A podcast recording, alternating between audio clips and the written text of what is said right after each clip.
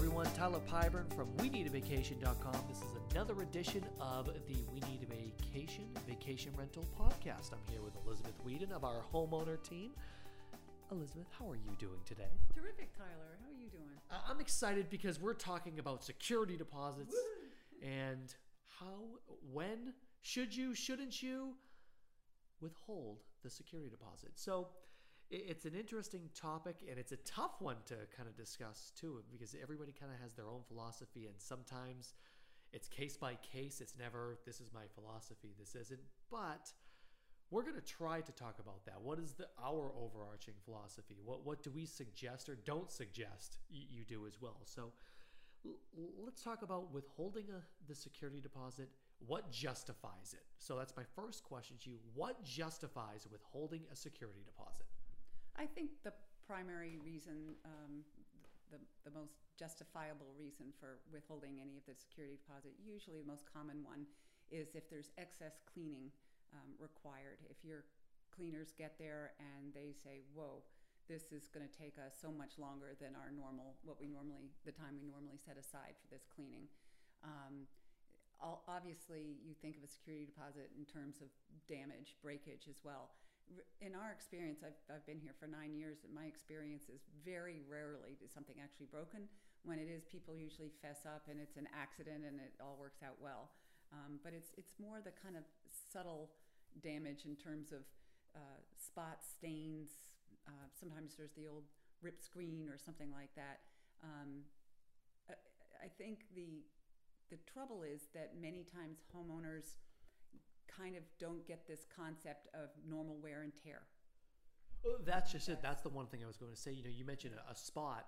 I mean, do you put in your lease? Don't eat ice cream on the couch. You know, I mean, those are the type. I mean, sometimes that happens. If you're a kid-friendly home, you're going to have kid-friendly damage, right?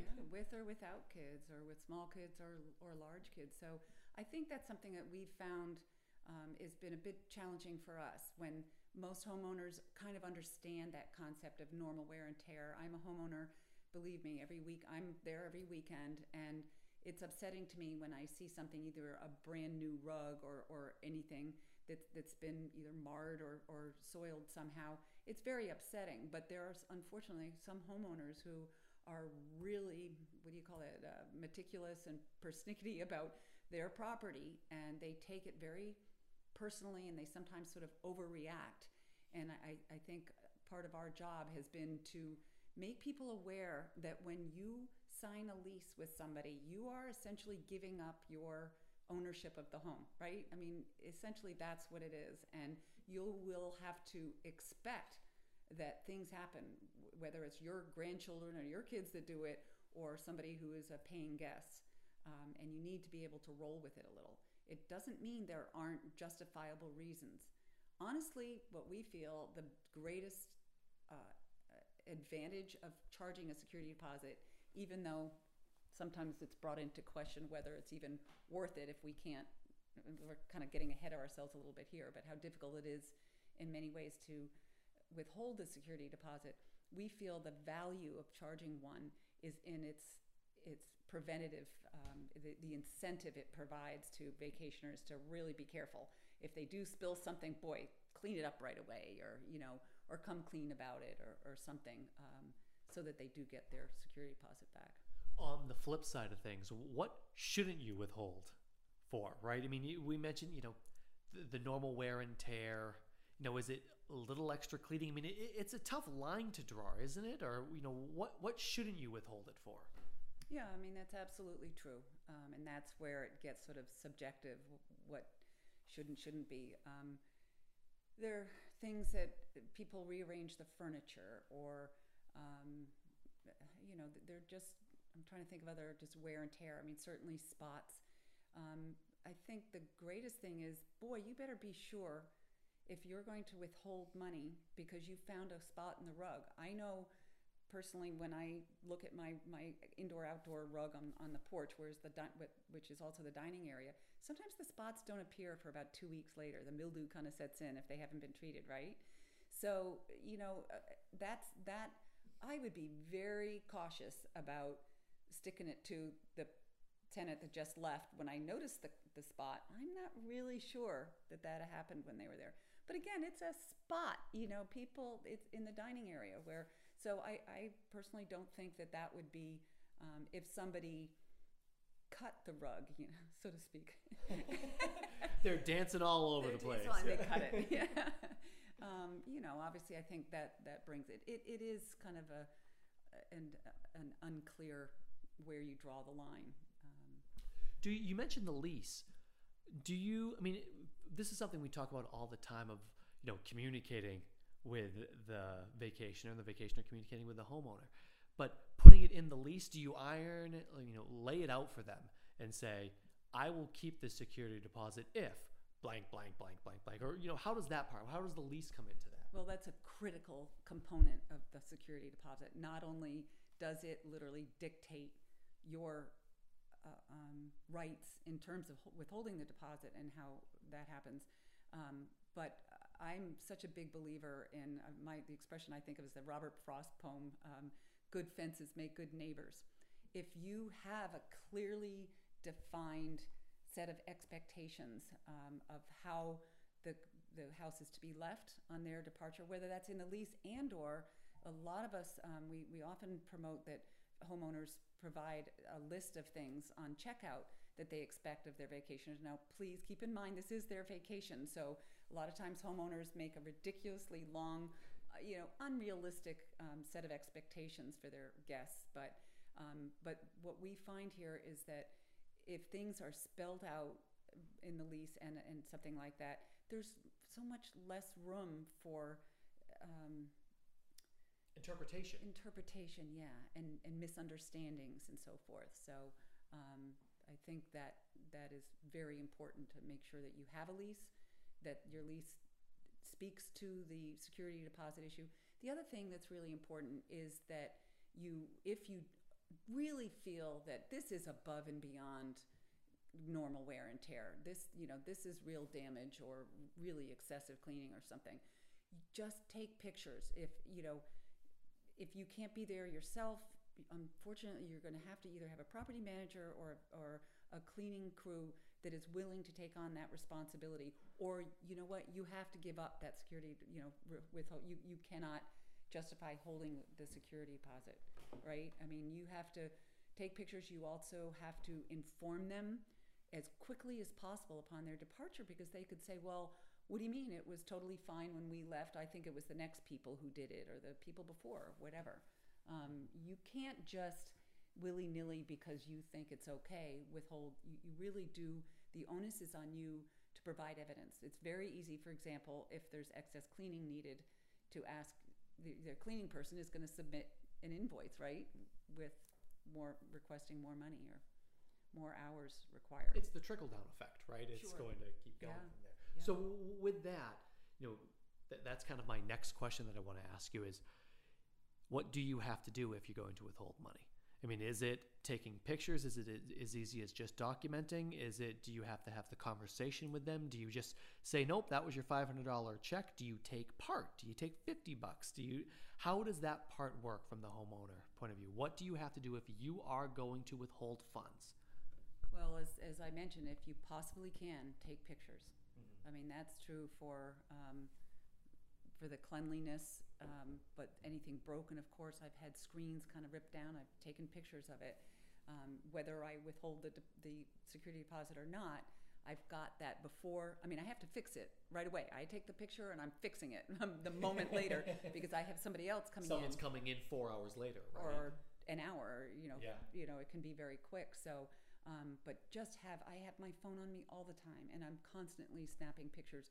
You can show folks what it was like. You know, you have the the date, the time of it, and you know exactly uh, what the condition of things were on this Saturday, and then you see what it is on on the following Saturday. So, yeah, I mean, you the onus is on you really to document any uh, problems that have occurred. And it's also on you to convey that, as I mentioned, as soon as possible. You cannot return the security deposit a month later and say, "Oh, by the way, I'm withholding this because, you know, I found that." That's no, that's just way too late. You have to let them know, preferably that afternoon or at least within two days, is what we say. you know, I have an example. Someone um, withheld a security deposit for me, but they told me ahead of time because we came with my dog. They said it's going to be extra cleaning because we want to make sure that any sort of dander, any hair is picked up. So they let me know ahead of time that hey, you're coming down with your dog.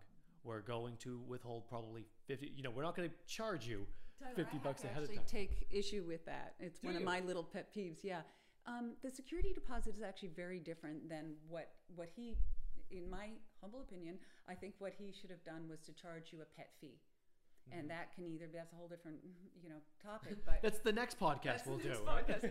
but they can either you know require a refundable fee if there was no if they really didn't think the dog did anything i mean most Mm-hmm. dogs shed but um, or they can have a non-refundable fee i don't care every dog you know sheds matter or every what, dog goes to gonna shed, yeah. right so um, but to lump it in with a security deposit again this harkens back to that security deposit is very specifically spoken to in your lease.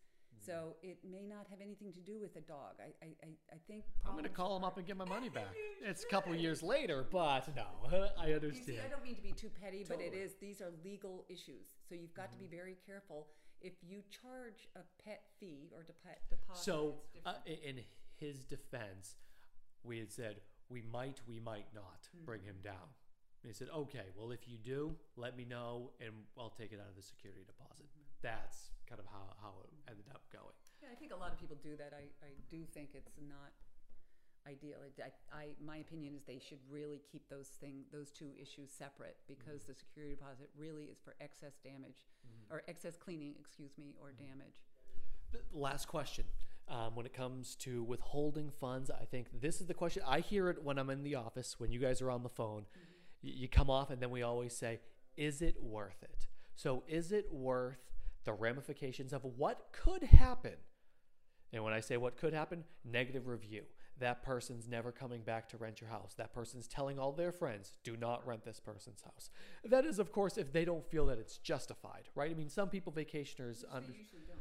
yeah, you're, you're right. That's a great point to make is that they don't think it's justified. I mean, there are times that I will say, someone broke something and say, oh gosh, I broke this.